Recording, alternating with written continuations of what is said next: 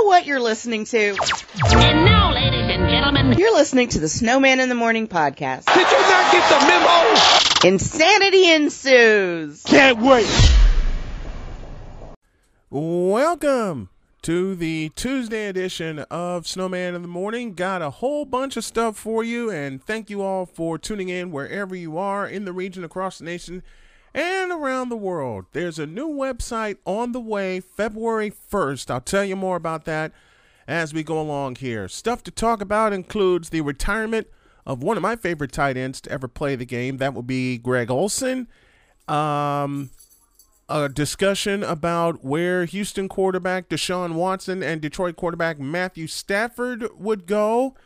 Uh, should they come to Carolina? Why or why not? And I have Jay Spivey joining me. I nearly couldn't read that. I, you know, and my wife told me put your glasses on before you get started. Okay, my glasses are on, and we have Jalen Gilkey from WFMY to join me, and plus an unpopular opinion about Tom Brady to close things out. Now let's get to this. Deshaun Watson wants out of Houston. Matthew Stafford wants out of Detroit. I say bravo to both because now they realize they're in situations that don't favor them. And I mean favor them by winning championships. It's just that Matthew Stafford has been through this a little bit longer than Deshaun Watson. When I would have been, if I were Deshaun Watson, I'd have been done after DeAndre Hopkins was traded. Okay, you get, I would have been done after, um, I would have been done before De, De, uh, DeAndre Hopkins was traded. I mean, you up 24 nothing on Kansas City and then you lose that game. Okay, and then they still kept Bill O'Brien for five games into 2020, but that's water under the bridge right now. I think Deshaun Watson and Matthew Stafford realize that their current teams will not equip them with the tools they need to win. Now, the pro for Deshaun Watson coming to Carolina would be youth. Okay? Deshaun Watson is in his 20s. He's got a lot of arm strength left. He is very mobile. And he can get you some passes downfield, which Teddy Bridgewater could not this past season. The problem with Deshaun Watson, I don't want him to settle into being Lamar Jackson. And that's make all of your plays with your legs and not using that rocket arm that he has. I don't think that would be an issue, but I could. That There's a part of me where my spider senses would go off and could potent it would potentially become an issue. I, I pray that doesn't happen. Okay? As far as Matthew Stafford goes, Matthew Stafford went to the Lions and said, you know what? Get me out of here now. After 10 years, Matthew Stafford wants out of Detroit. Bravo. Now, what would be Matthew Stafford's con to come to Car- uh, if if the Panthers were to make a trade for either of these two quarterbacks, which are who are still in their prime, by the way. Yes, Matthew Stafford is still in his in his prime. He's been beat up like crazy, but he's still in his prime right now. He has a chance to heal, and has a chance to go to a team. You know what? I'm going to answer this another way. There's always going to be pros and cons to bring either Deshaun Watson or Matthew Stafford, elite quarterbacks. And the reason I said Matthew wasn't elite for the long time because he was playing for the Lions. Now that he has a chance to go somewhere else, I changed my mind. I see Matthew Stafford as being elite. Either one of these two could help the Carolina Panthers, but it all depends on what the Carolina Panthers would give up.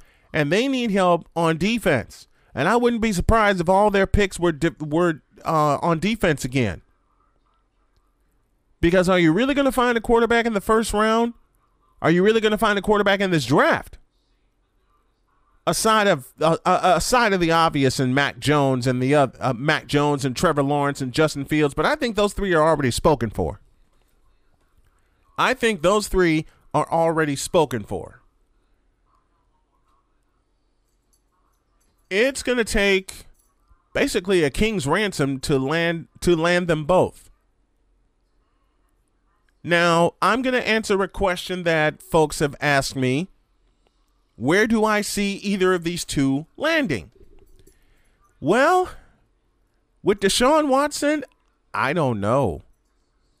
Because there's so many play there's so many teams that are interested in him, but it's going to take a team effort. It'll take a it's going to take a team effort. And it'll take a king's ransom team effort. Uh, it'll take a king's ransom to get either of these two. To get either of these two. Now, I'll start with Matthew Stafford and where I think he will wind up. And I say wind up because anything could happen in a short amount of time. Okay? Anything can happen in a short amount of time. But I believe the team that could wind up with Matthew Stafford, and I mean right now, right now, as crazy as this sounds, would be the Indianapolis Colts. Why do I think he would be a good fit with the Indianapolis Colts? Because they have something that Matthew Stafford has never had in his career an offensive line, a healthy offensive line, an offensive line that has been the nucleus of the Indianapolis Colts. They have a running game. They have three able running backs, including a guy that would be a jackknife running back. And I'm talking about Nyheim Hines. The Panthers have the same kind of back in Christian McCaffrey. But the offensive line raises a lot of questions right now. They have people that Matthew Stafford can throw the ball to, and I mean throw the ball deep. T.Y. Hilton, Mo Alie-Cox, uh, uh, Michael Pittman. I, I can't believe I forgot his name. Michael Pittman. They have people that Matthew Stafford can throw the ball to already. So they have a ready made offense. And plus, who's the coach? Frank Reich. What did Frank Reich do for a living? He was a quarterback. And name the Hall of Fame quarterback that Frank Reich backed up? Oh, that would be Jim Kelly. So if anybody can whip Stafford into shape, it would be Frank Reich. Leaning on the years that he played behind Jim Kelly and went to four Super Bowls. And by the way, won one as an offensive coordinator with Philadelphia. The con for either of these two quarterbacks to come here is the fact that the Panthers do not have an offensive line that is a nucleus. They do not have an offensive line that is together. They do not have an offensive line that is in place. And that is the problem. That's the big old problem that I see.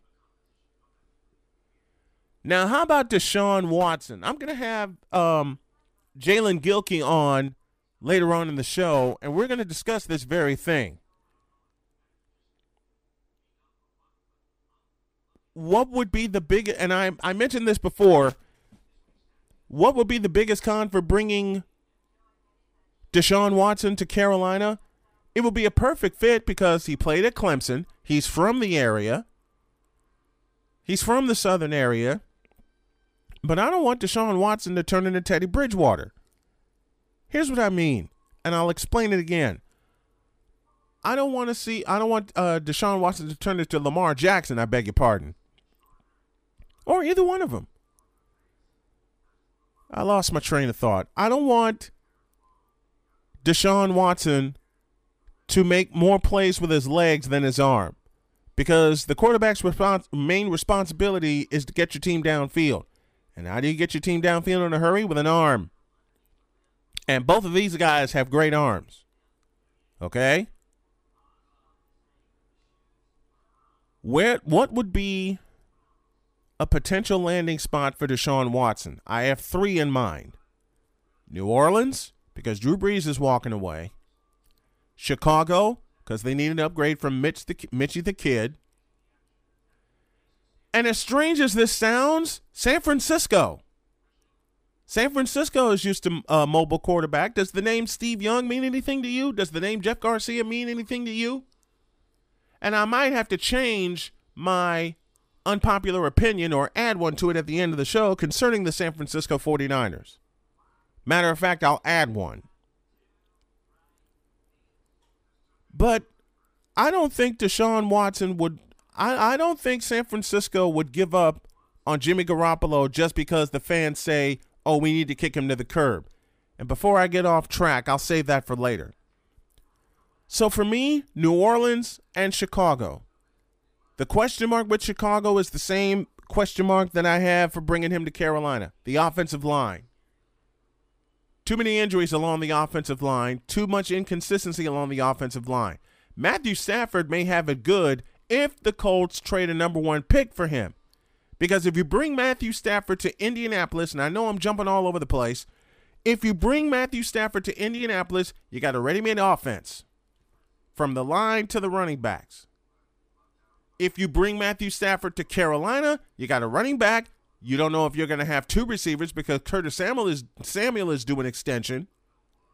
Robbie Anderson is good, but Robbie Anderson is a go receiver. We don't have a slot receiver in Carolina. And then there's the health of Christian McCaffrey. I hate to bring it up, but there's the health of Christian McCaffrey. It is it is a concern. With Deshaun Watson, he faced the same questions and would basically have the offense heaped on him the same way you had it heaped on him in Houston. The Panthers need to get some more playmakers on offense, or the ones that are there now need to step up and become playmakers. The wild card for me for Deshaun Watson, where he would land, as crazy as this sounds, and I know Jalen Gilkey will probably agree with me, that wild card would be the Chicago Bears. Think about it. How long has it been since the Bears had a legitimate quarterback?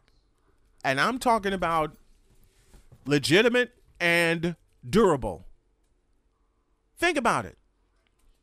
How long has it been since the Chicago Bears had a legitimate, durable quarterback? And before you mention Jay Cutler to me, Jay Cutler was there for eight years.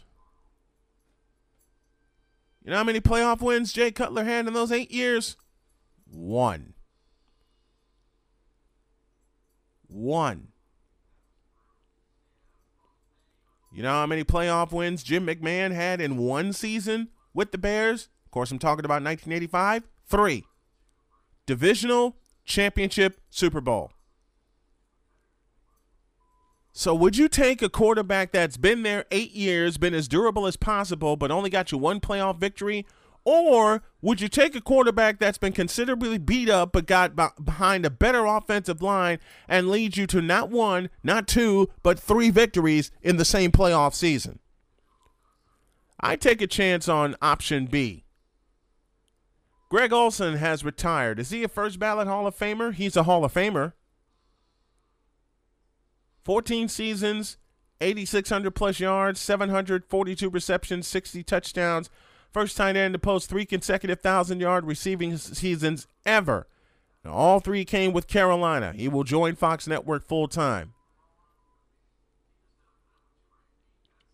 Greg Olsen is a Hall of Famer. First ballot, I don't know. Because the Hall of Fame seems to have a kind of backwards mentality when it comes to two positions on offense fullbacks and tight ends. Because if they didn't have that kind of position on fullbacks and tight ends, there are two tight ends that played in the 90s that would have been in already. Brent Jones is one, Jay Novacek's the other. Now I know I keep bringing it back to the 49ers and the Cowboys and but think about it. Think about it. Rob Gronkowski is set. The day he walks off for good, he's the first ballot Hall of Famer because of the way he um the way he revolutionized the tight end position. I'll give you two others who are playing right now that are on their way to the Hall of that will be on their way to the Hall of Fame and have revolutionized the tight end position. One of them is Travis Kelce who will be playing in the Super Bowl. And the other is George Kittle, who played in who has played in the Super Bowl and will play in another one next year. Playing another one. But I'll say it again. There's there there are two positions with that the Hall of Fame does not like. At least not lately. At least not lately. And that is tight end and fullback. Hope that changes pretty soon. Headlines are next, and then Jay Spivey after that. This is Snowman in the Morning. Yes, it is that time of the week where I welcome the one and only Jay Spivey to the program. He's the co host of Franchise Players along with Ryan Stone, Saturday mornings at 11 a.m. on Tobacco Road Sports Radio. Jay, how are you, my friend? Good to talk to you again. You too, Brian. Always good to talk to you too. Okay, man. Let's start with the ACC Big Four. Wake defeat. We'll start with Wake Forest. Wake defeated Pitt over the weekend to give head coach Steve Forbes his first ACC victory in year one. What have you seen over the past two weeks in regards to Wake Forest that makes you feel confident that Forbes was the right choice to hire for the Deacons? Well, honestly, I think you and I have talked about this over the last month or so, but literally anything would have been better than Danny Manning. I mean, he just he just didn't prove himself to be a head coach in a major conference, and that's nothing against him per se. Not nothing to say anything negative about him as a person, but right. he just didn't prove himself as a head, head coach, and they just had to hire somebody after six years of pure misery. Yes. And I mean, you know, I've talked about this a number of times, but Wake has Wake does not have ACC level talent right now, and right. you know, for them, they really haven't been blown out of any game of any ACC game. They just came up short every time until this past Saturday against Pitt, and even then they were up.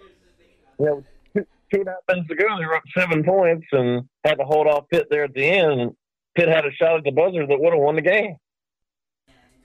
I mean, when what what has to happen for Wake Forest to get that?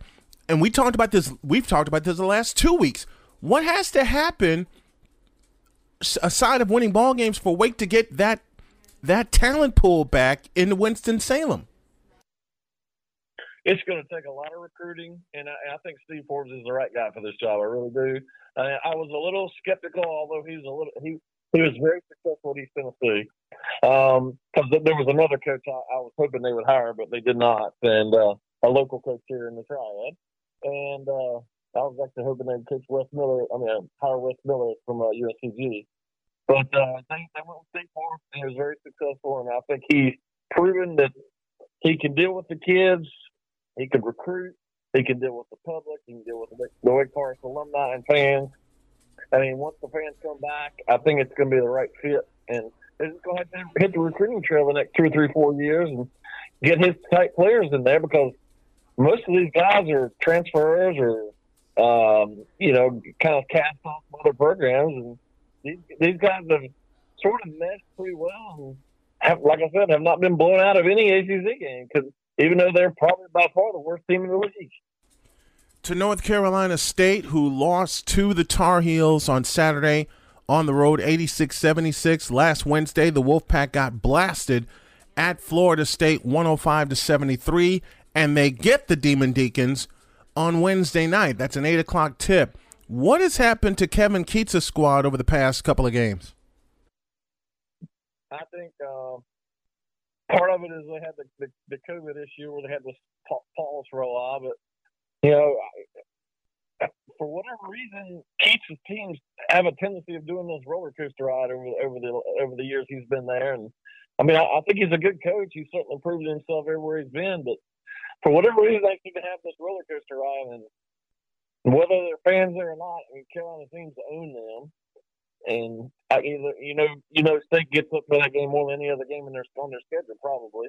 I mean, they're only thirty miles apart. And, it's just one of those things where they can't overcome that obstacle where I almost feel like the state players and coaches and even their fans to a certain extent kind of kind of look at themselves as, as like Carolina's little brother. Are they still one of the dark horses to win the ACC? Speaking of North Carolina State. I yeah, I mean, I guess you could say that on, on a given day, pretty much anybody in the conference can win this year because it's so there's there's not it's not really that top heavy, and it's kind of you know everybody's kind of there's a lot of parity and uh, outside of Wake, maybe a few others. I mean, there's not a not a really bad team in there. There's just not a lot of good teams. I mean, they could win. I mean, they could win. Yeah, they could string together three or four games and win ACC, ACC tournament or, or the regular season. To the Duke Blue Devils, and I can't believe I'm going to say this, but Duke has lost three straight ACC games for the first time since 2016. And Coach K was in the news for his response to a Duke student reporter after the game. Why don't more people call Coach K out for this behavior when he loses?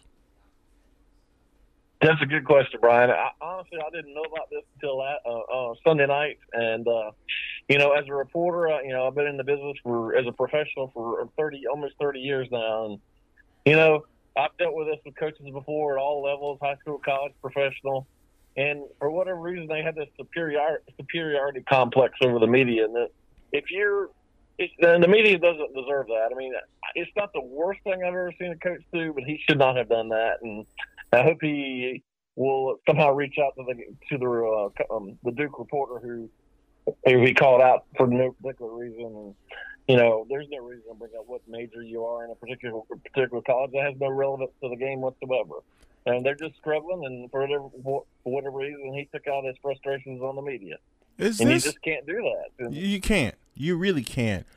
Does this Duke season feel like a repeat of 1995 when they struggled really badly and Coach K had his back injury, and I put that in quotes?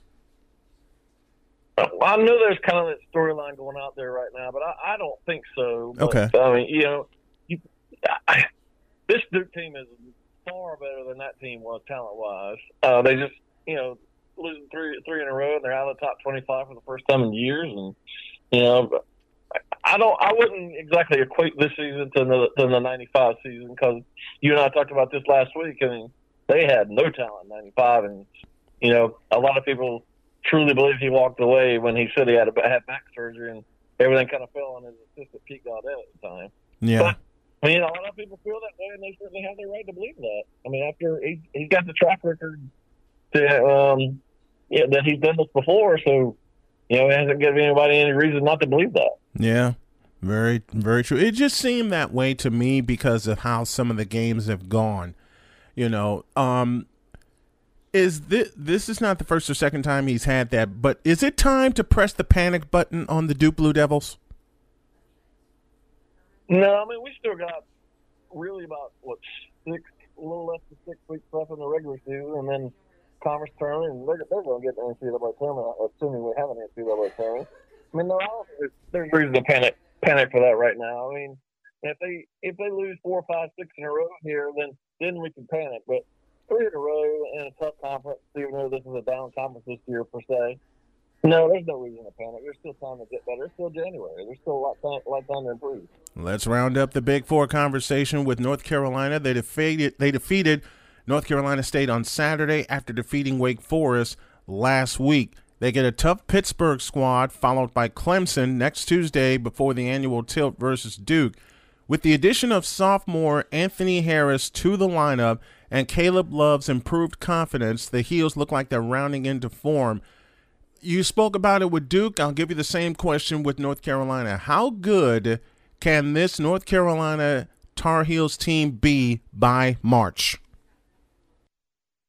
By now, I, I mean you could you could make that argument now, Brian. I mean they might be the best team in the ACC right now if you really look at it. I mean there's some good teams. Virginia's good, Louisville's good, Syracuse has been really good. I mean you can make the argument that Carolina's probably the best team in the conference right now, outside of a, maybe a couple of teams. But you know that'll be proven out over the next five six weeks. And you know they could easily win the conference. They could win the ACC tournament, and they, they could make a run in the NCAA tournament. Although I don't think they're national championship caliber right now, but yeah, they could do that when there's so much parity in college basketball right now. Pretty much any team can win right now on a given Yeah. night. Yeah. Any given night. This is the season of any given night. And I pose a final. I- I'll pose a final question that has been on my mind, and uh, Desmond introduced me to this. How soon should a bubble in Greensboro have been executed for the ACC season? And my backup question is can it still be done with six weeks left in the season, or are we past that point? You know, it's funny. He and I uh, talked about this talked about this over the weekend. Uh, the exact same question, and uh, um, I would say, Brian, that if the ACC feels it's necessary to do so, they could pull this together pretty quickly. I know there's some some teams that maybe not be as close to North Carolina as uh, you know, you know, the Big Four and the, the, the two Virginia schools and maybe Clemson, but you could pull this together pretty quickly. It's just rounding up the hotel rooms and you know getting everybody socially distanced and that type thing. But I'm sure, you know, I'm not knocking him as a head coach. He's certainly proven himself to be one of, himself to be one of the best coaches in the country. But I'm sure that Jim Boeheim at Syracuse will complain about that, and he's always complaining that they're in the complaining that they're in the ACC and have to come to North Carolina all the time to play. And um, I think you could pull it together if, if they really deem it necessary and you know, they deem that the money is so important to play the tournament because let's face it, the ACC tournament is all about money. It's not Yep. really about who wins and who loses. Yep. We we've talked about this before. I, I believe it is possible. I, I think you could probably pull this together in you know no no more than a month. I mean, and that, and that might be down Yeah. because Yeah. there's plenty of hotel there's plenty of hotel rooms in Greensboro or even near Greensboro, and you know you could play. Actually, you don't necessarily have to play in the Coliseum itself. There's plenty of gyms in that area they could play in. Mm-hmm. I mean, if there's not going to be any fans, what difference does it make? And if they pull this kind of bubble off and, and and put it together very quickly, they could use this same pattern all through Indianapolis to get the NCAA tournament done. Absolutely, no question about it. They could pull the same thing in Indianapolis. They could recoup whatever they could try to recoup whatever they lost by putting the tournament on. And putting the tournament on is their biggest concern. Is the NCAA's biggest concern right now. You and I spoke of this last week. It's all it's all about the money. We know that's clear. And at the same time, they chose they chose Indiana because that's their headquarters. So so why not put a bubble together with some of the conference tournaments now? And then by the time you get to Indianapolis, you have a pattern in place. Absolutely. I mean, if you're going to play five or six straight days in a row, it's actually easier to pull off a conference tournament bubble probably than it is to do an NCAA tournament bubble. Yeah. Which is what they're trying to do in Indianapolis. Yeah. I mean, Indiana, they're, they're not going to play. You know, they're not going to play two straight weeks of basketball. They're going to have little breaks in between Yep. in, in the NCAA tournament, unlike in the conference tournament. Yep. And I don't even know if they're going to use the um, uh, Lucas Oil Stadium. They, I, I know they'd like to. They, they'd like to see mm-hmm. if there's a chance that they could put twenty to thirty thousand people. Because as we talked about last week, um, the thing that they changed is to have a house for the final four to go from 40,000 mm-hmm. to 70,000 people. And were the conditions normal, they could easily put 70 to 75,000 in Lucas Oil Stadium, and they've done so twice already. So mm-hmm. just depends on what the attendance policy is going to be at Lucas Oil Stadium. But this can eat, this can be done if if they can uh, find a if the ACC can pull a conference bubble off, then the NCAA has their has their blueprint. Well, in essence, I mean, moving into Greensboro is sort of like a bubble anyway, as a, as a sort of concession without saying that. I mean, it was originally supposed to be in Washington. There's Yep. not as many teams that close to Washington as there are in Greensboro. So in essence, they're kind of doing that anyway without saying it's a bubble. Yeah, yeah, they are. They are. Yeah, there's there's still going to be more talk. There's Jay and I are still going to talk about this a lot more of why the tournament is necessary. And if y'all haven't figured it out, stick around. Jay and I are going to have a conversation about that. Thanks for coming on, buddy. Always a pleasure. All right, Brian, take care, man. If y'all haven't figured it out that it's all about the money for the NCAA to try to recoup back what they lost last year, which was to the tune, I believe, of six hundred million dollars. Yeah, nothing else needs to be said. This is Snowman in the morning. All right, folks. You know the next two weeks are going to be Super Bowl crazy. And of course, within the Super Bowl crazy debates are going to be, God help me, who's the greatest quarterback of all time? And I have a reason I'm bristling for that. I'll get to that in a moment.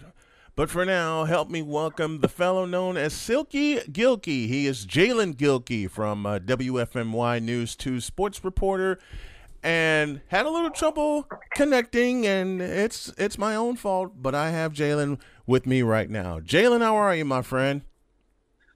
I'm well, bro. How you doing, man? I'm Pleasure doing to be good. on. I appreciate you uh, taking some time off for me today. Hey, hey, thank you. Thank you for thank you for coming on. It's Tampa Bay and it's Kansas City in 2 weeks time.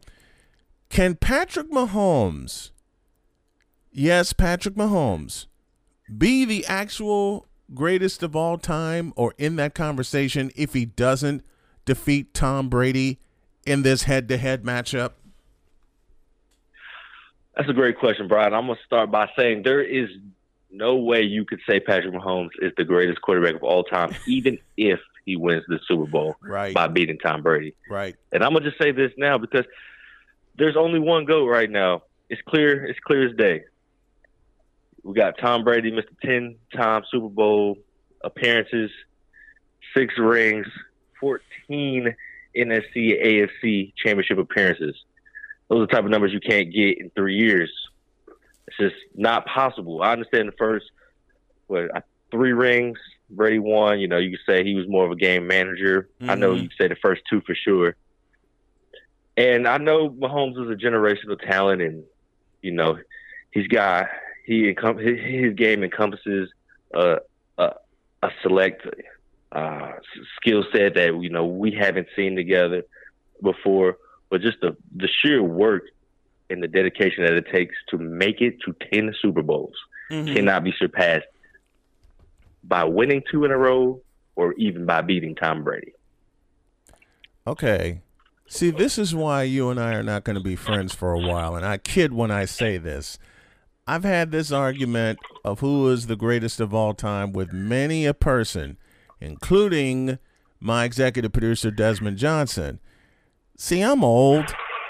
And the fellow who did it for me, and this is why I can't make the can't make the comparison because we're crossing eras here. The fellow exactly. You got you got a little bit more uh, a little bit more history underneath your belt.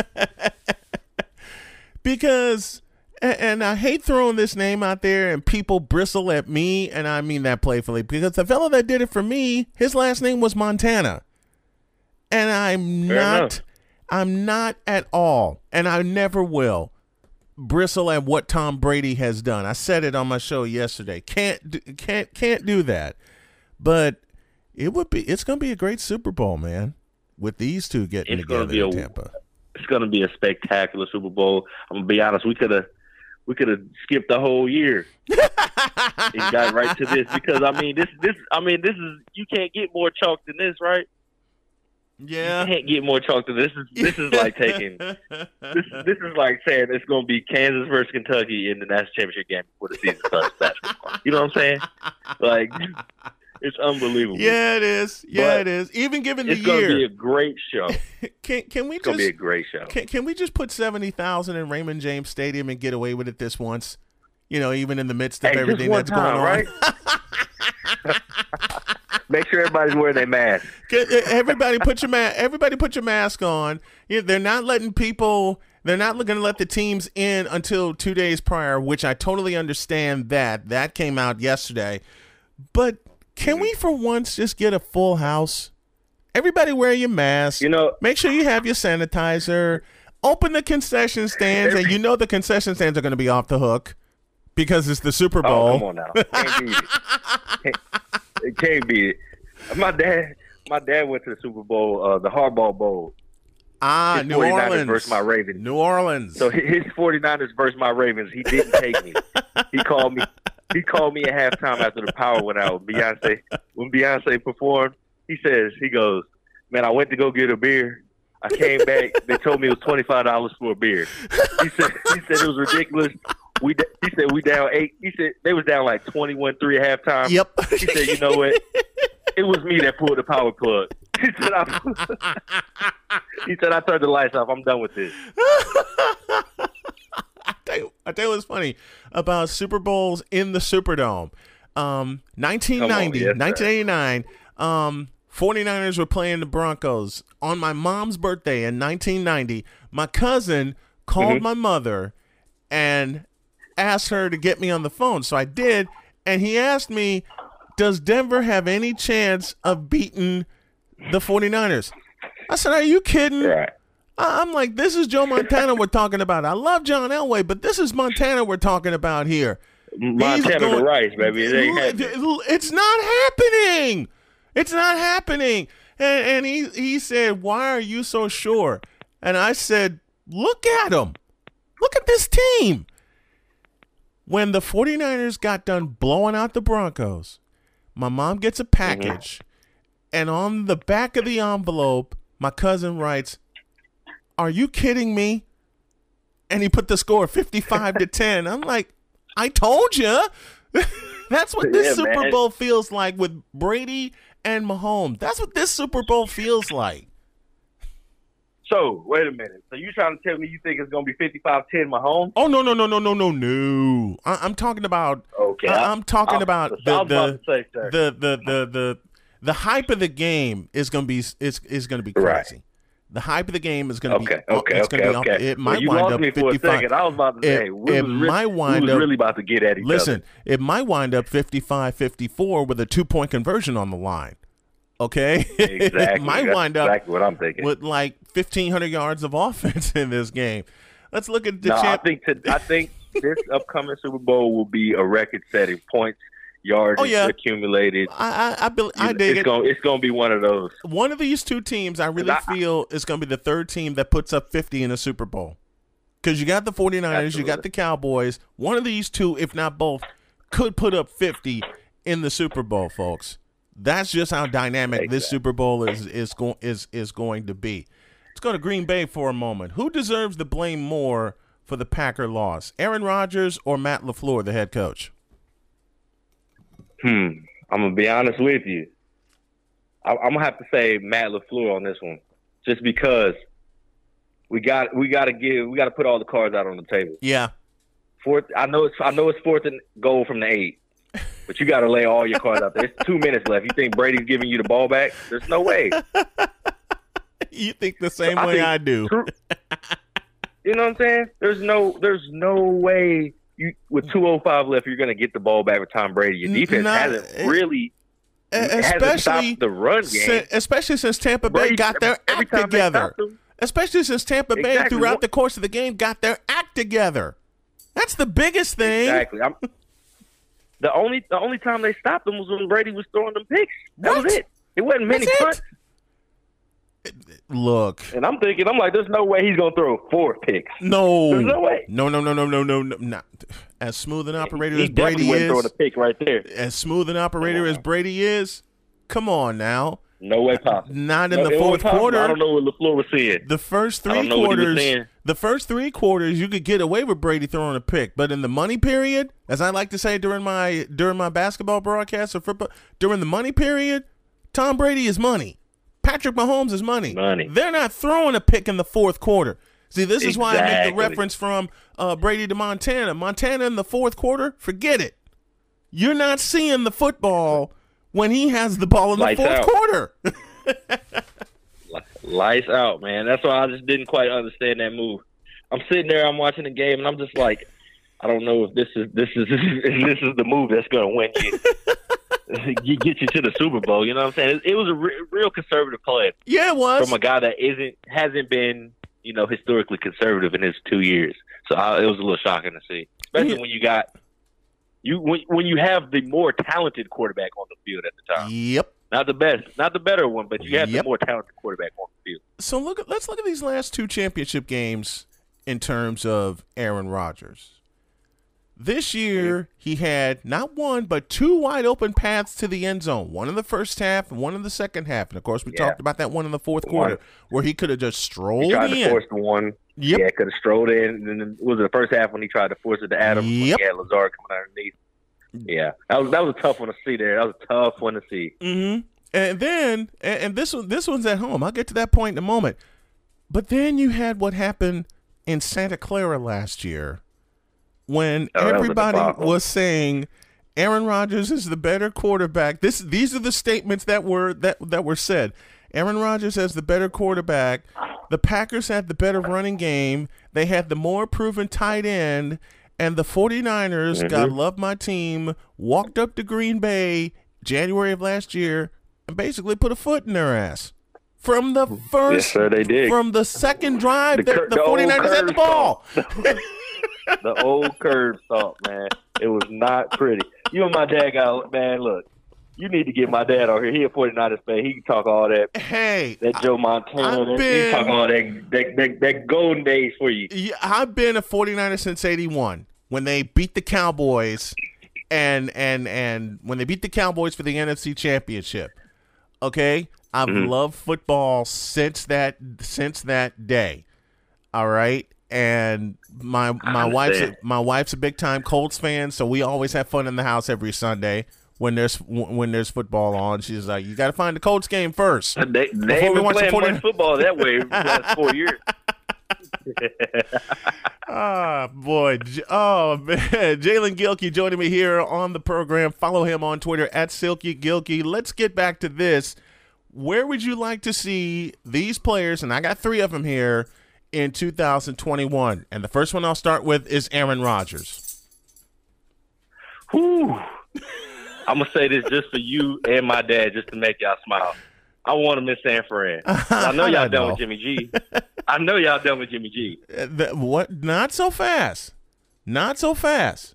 Everybody wants to put Don't- Jimmy so G you- down because of a horribly a horribly injured season. Okay, he took him to the Super Bowl last Uh, year I when think- he took think virtually this every snap. second injured season, correct? Yeah, second uh, because he lost. We lost him to an ACL uh, one year, and then we lost him to a multiple injuries this year. I say give him one more shot, but I know they're going to pick a backup. Well- I know they're going to get a backup. Yeah, you got a him. you got a longer leash. You got a longer leash than my dad. I tell you that because he's he ready to kick Jimmy G off the porch. I, I uh, look, half of 49ers nation is okay, but when he comes back next year and throws up the numbers I believe he's going to throw up, then we'll have this conversation again. How about Matthew Stafford? Where do We you see him going? You know, I'd like to see hmm, Matthew Stafford. I like him. He's a veteran. I like to see him go somewhere that's already got some established weapons. They just need a little bit better quarterback play. I'm thinking Atlanta would be the, a good spot for Matthew Stafford. They got Julio. Mm-hmm. They got Ridley, who's who's a solidified A plus number two, A minus number one option. Right. You know, they got Hayden Hurst. Uh, we got we got we got uh, Gurley. We don't really know what we're gonna get from Gurley next year, Mm-hmm. but I feel like they have a good, solid uh, receiving core that'll give Matthew Stafford the option to, you know, still show off that gunslinger mentality. And Yeah. if you've watched and realized over the last two, three, four years, he's his his his IQ has been. I wouldn't say it's gotten stronger, but he he uses it more. Yeah. You know, it's more in the forefront of his mind Yeah. when he's playing. He's not, you know, at first when he came out, he was just out there just chucking it Very true. you know, just big arm guy. But Yep. now he seems to be, you know, way more comfortable. Uh, that might have something to do with, you know, the offensive line becoming a little bit more solidified and things like that. You know, because football is the ultimate team game. So the man in front of you is not doing your job, then you can't do your job. But it's just, I feel like I need to get him. We need to get him somewhere that has weapons and that he can use them now, and he doesn't have to. Where he doesn't have guys that he's got to mentor up either. yeah. I feel like somewhere with an established receiver core is a great place for him to go. And I, I'm I'm I'm looking for Matt Stafford in Atlanta. And uh, see, I, I do believe Matt Ryan is a free agent this year. I believe after this is. year, maybe coming up after next year. Yep. So it's about time for them to make a move because they're gonna have to move off of Matt Ryan. I'll tell you a playoff team that could use Matt Stafford. Indianapolis. Because Philip Rivers just Yeah, retired. absolutely. Jacoby Brissett is not going to be the number one because he had a chance to be the number one. Then A, he got injured, and B, he was very inaccurate.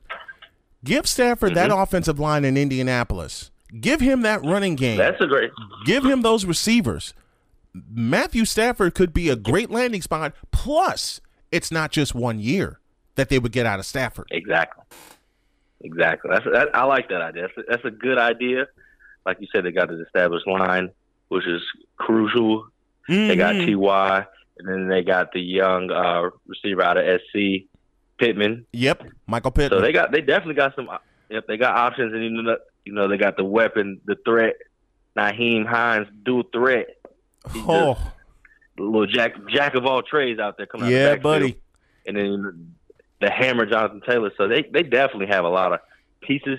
They they just missing an arm. Yeah, they just they, they're just Phillip, missing an was arm. out there with the dead arm. Now the million dollar question: Deshaun Watson. Where do you think he winds up? Hmm. I could see, for my own, I could see I the have- wheels turning. I could see the wheels turning, Yeah, and they come to a screeching the halt. last one, so I've been trying. I've been trying to figure out where I was going to place him because I knew this was going to be your last option. Yep. So personally, I don't know if it's just because I got you know my A and T ties. I'd love to see Deshaun Watson go to Chicago Yeah. just to show, just to show yeah.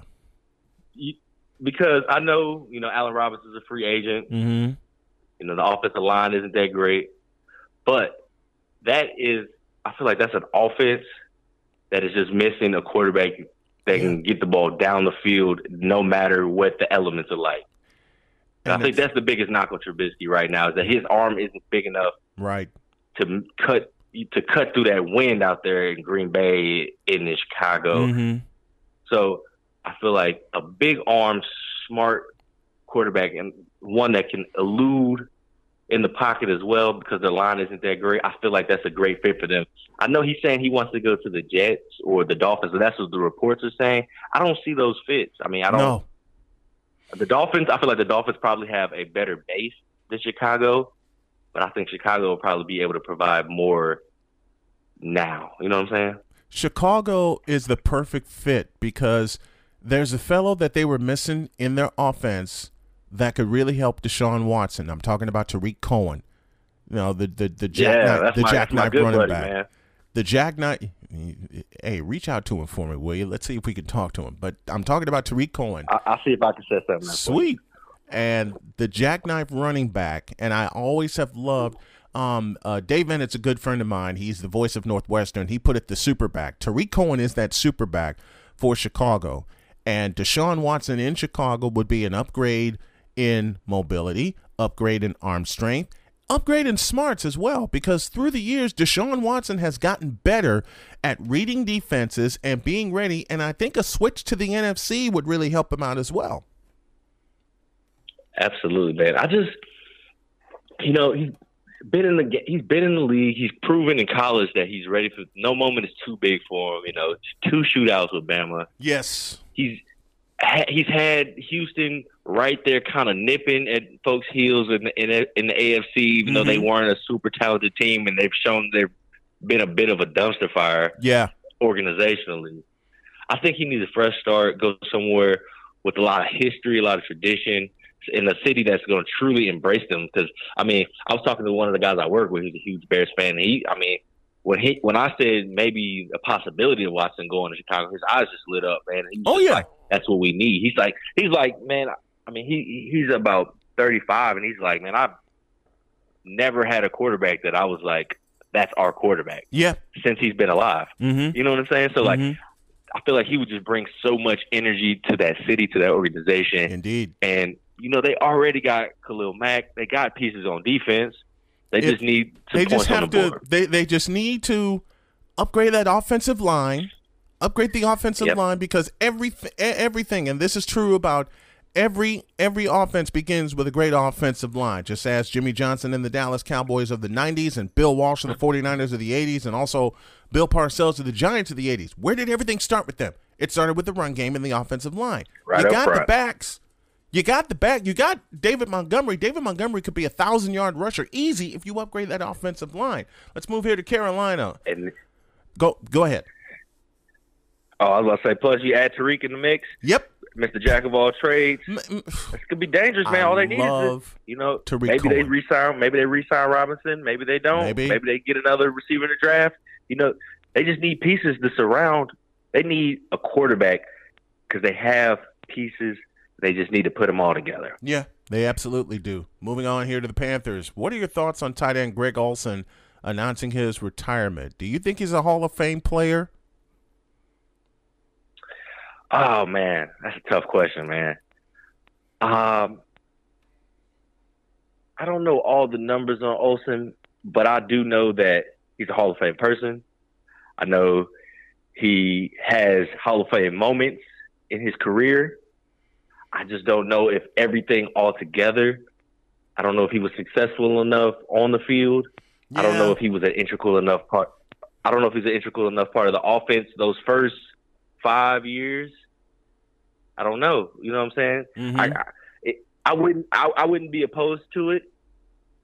Um, but I can't say for certain that he's going to get in. I can't just go out on that limb because I don't. I don't quite see it. yeah. But I wish him the best, and I hope that he does make it because, like I said previously, he's a Hall of Fame person, and he's had some of the some great moments and some of the best moments in Carolina Panther history. So Yep. it would seem that it would be fitting that he made it to the Hall of Fame. And he I, I think he's worthy i really believe he's worthy of a hall of fame nod i think he's worthy of a, of a gold jacket because how many tight ends outside of shannon sharpe you know get into the mm-hmm. hall of, get into the hall of fame i believe shannon sharpe was the last tight end to make it in and we all know what he did for his career with the Bron- between the broncos and the baltimore ravens and speaking of your ravens i have mm-hmm. that 96 yard touchdown that he caught against the oakland raiders in the afc championship and he outrun every young he outran every young gun on the Oakland Raiders trying to chase him down. I do have that. man. I do have that clip.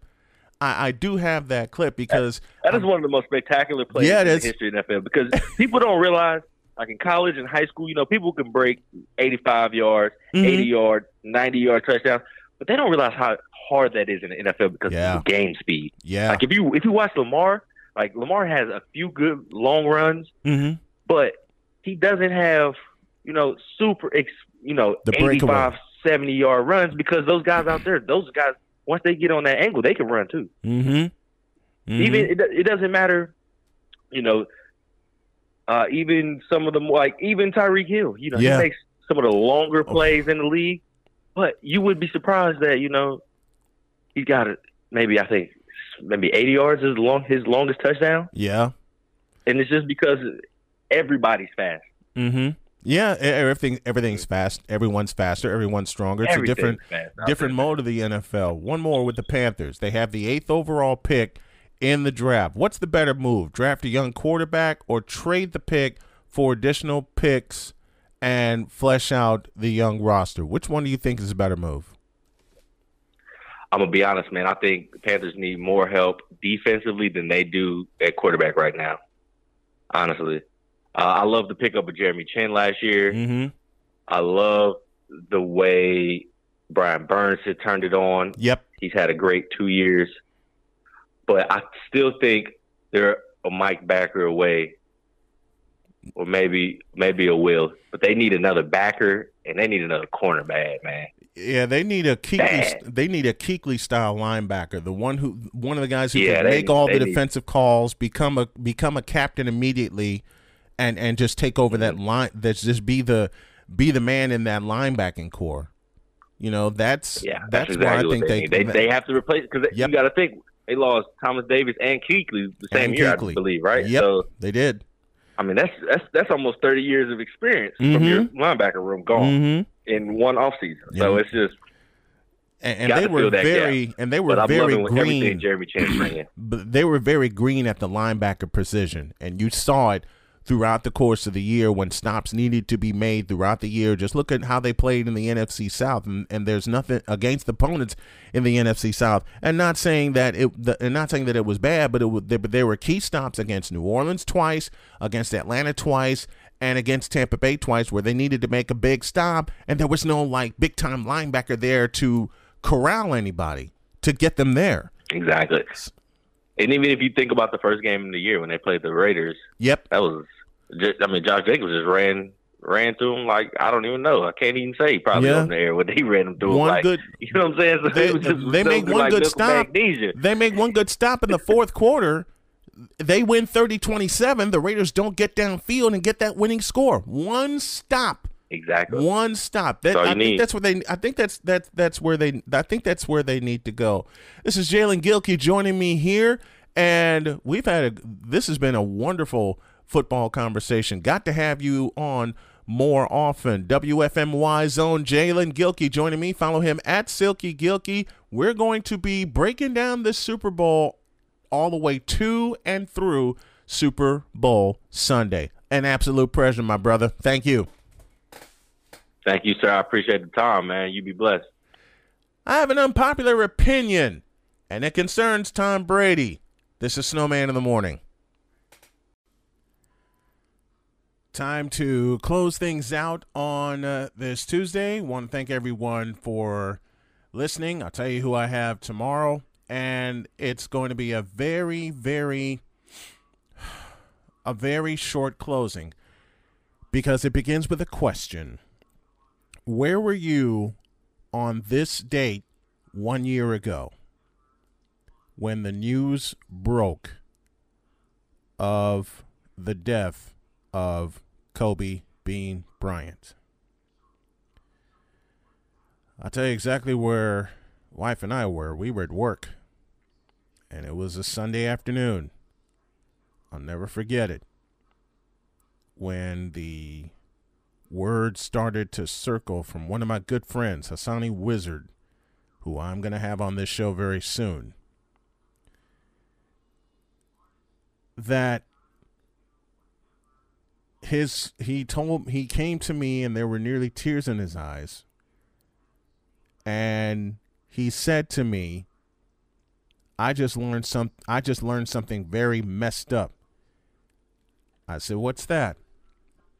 He said, "My friend just told me that Kobe Bryant has died." I said, "What?" You got to be kidding me. So as soon as I punched out, I took off and headed for the uh, the break room really quick because I was waiting on uh, waiting on the wife so we can take off and come home. And when you know it, that's the only that that that was the biggest piece of news, and I realized he wasn't kidding. I won't tell you what I exactly said, but my wife knew immediately I was affected by it because Kobe's one of my favorite Kobe was one of my favorite players. And there was such a conflict when it came to Kobe of what he did off the floor and I'm talking about one particular event, and I will not, I will not get into a get into a, discussion with that for many many reasons. I've always said I judge players by what they do on their chosen field of athletic battle. Well, with that still being the case, and to quite a few haters that said the same th- to quite a few haters that say I will ne- I, w- I wouldn't keep this show and that I have to learn basketball and I have to watch basketball to them I say I've forgotten more than I've forgotten more knowledge about basketball than you've been able to put in in your time on this earth. And I will never forget one Kobe Bryant. I mean, the Lakers retired both of his numbers, 8 and 24. I love the way he played. I loved his mentality, the the the Mamba mentality. And my wife looked at me when it came to the show and she said, "You need to develop that and work it." Because I got to be honest with you, I kind of broke down last night. And I tried holding it in and it didn't work. And that's when the wife came to me and said, What's wrong? And I broke down. The mentality she told me about or reminded me of, the Mamba mentality concerns this show here. Continuing to get up each morning, tell the truth about teams, tell the truth about players, tell the truth about people, and not care what other people thought, because there are some exciting things going on. But back to the subject at hand. the news began to circle around the workplace very quickly, very, very quickly about the death of Kobe Bryant. And to say that it was, to say that it affected me because I've seen his entire 20 year career. I saw his entire 20 year career. And it was it was tough. It was tough to watch and all the news clips that came in and all of the reports that came in about what happened and how it happened and everything like that it was the t- one of the toughest stories I ever had to talk about. One of the toughest. And it's still tough a year later. I was watching a video by one of my dear friends, Cole Johnson, and I advise y'all to check out Cole Sports on YouTube and be ready for Cole Johnson to be on uh, my network five days a week not to mention, I'm going to try and get him on the show five days a week. He had the top five Mamba moments. And I can honestly tell you, I can't remember the moments right now because it's it was very emotional to me and still is. When you lose someone that has been the fabric of your life, whether you know them or not, it affects you. I don't care what anybody says. And I will say it again. When you lose someone that's been the fabric of your life or had a piece of the fabric of your life, it's going to affect you. And the perfect example of my life that I can think of of someone that died that had a profound effect on me, you guys know him, Jim Durham, former Bulls announcer. I got a Jim Durham clip that I'm going to play to close this out here in a moment. But when Jim Durham passed on November 5th, 2012, I burst into tears because I listened to him for 20 years. 20 years. Longer than that. I don't. I, I know there have been other play-by-play announcers, and don't worry, I'm going to tie this all together into a neat little bow here in just a moment. But I I couldn't think. I couldn't think of a moment when the news came down that Kobe passed. I couldn't think of a moment that fit perfectly than the call by Jim Durham during the 2002 Western Conference Finals.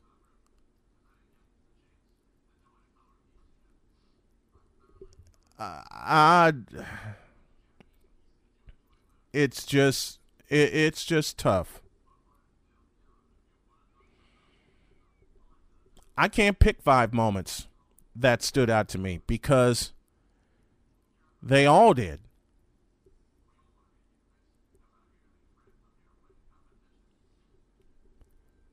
They all did. Because uh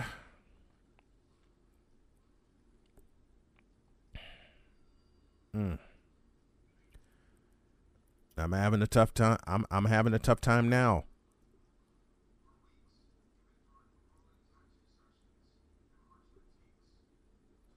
I'm having a tough time now. This week I will probably put my five favorite moments together.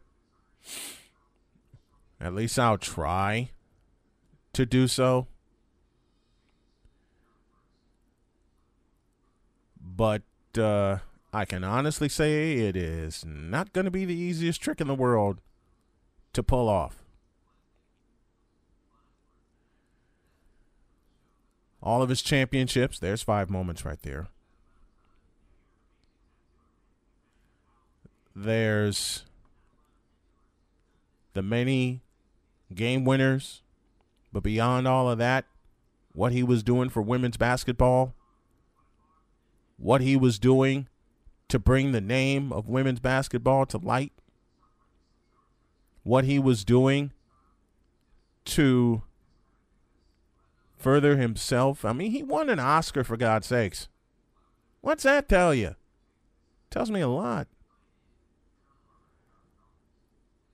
I hadn't planned to close with this, but I'm so jumbled right now and thinking about this and and and thank you to um Cole Johnson for I playfully say A reminding me of this, but B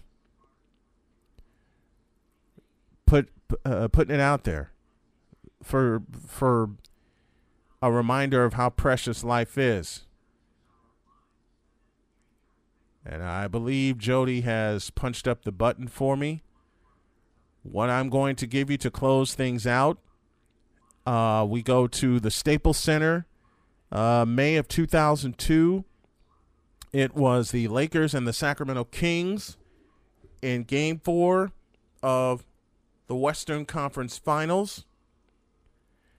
And two very important pieces of fabric of my life in the same place as the song goes at the same damn time. Kobe Bryant, even though Kobe didn't hit the game winner, he started it. That's why I'm playing this clip. Kobe Bryant and Jim Durham. And Jim Durham has the call from 2002.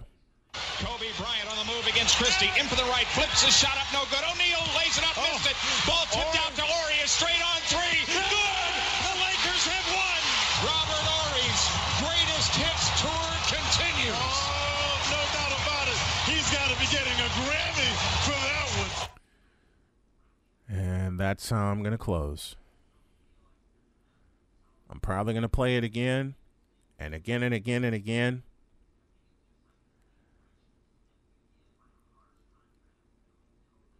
But you know something? It kind of fits.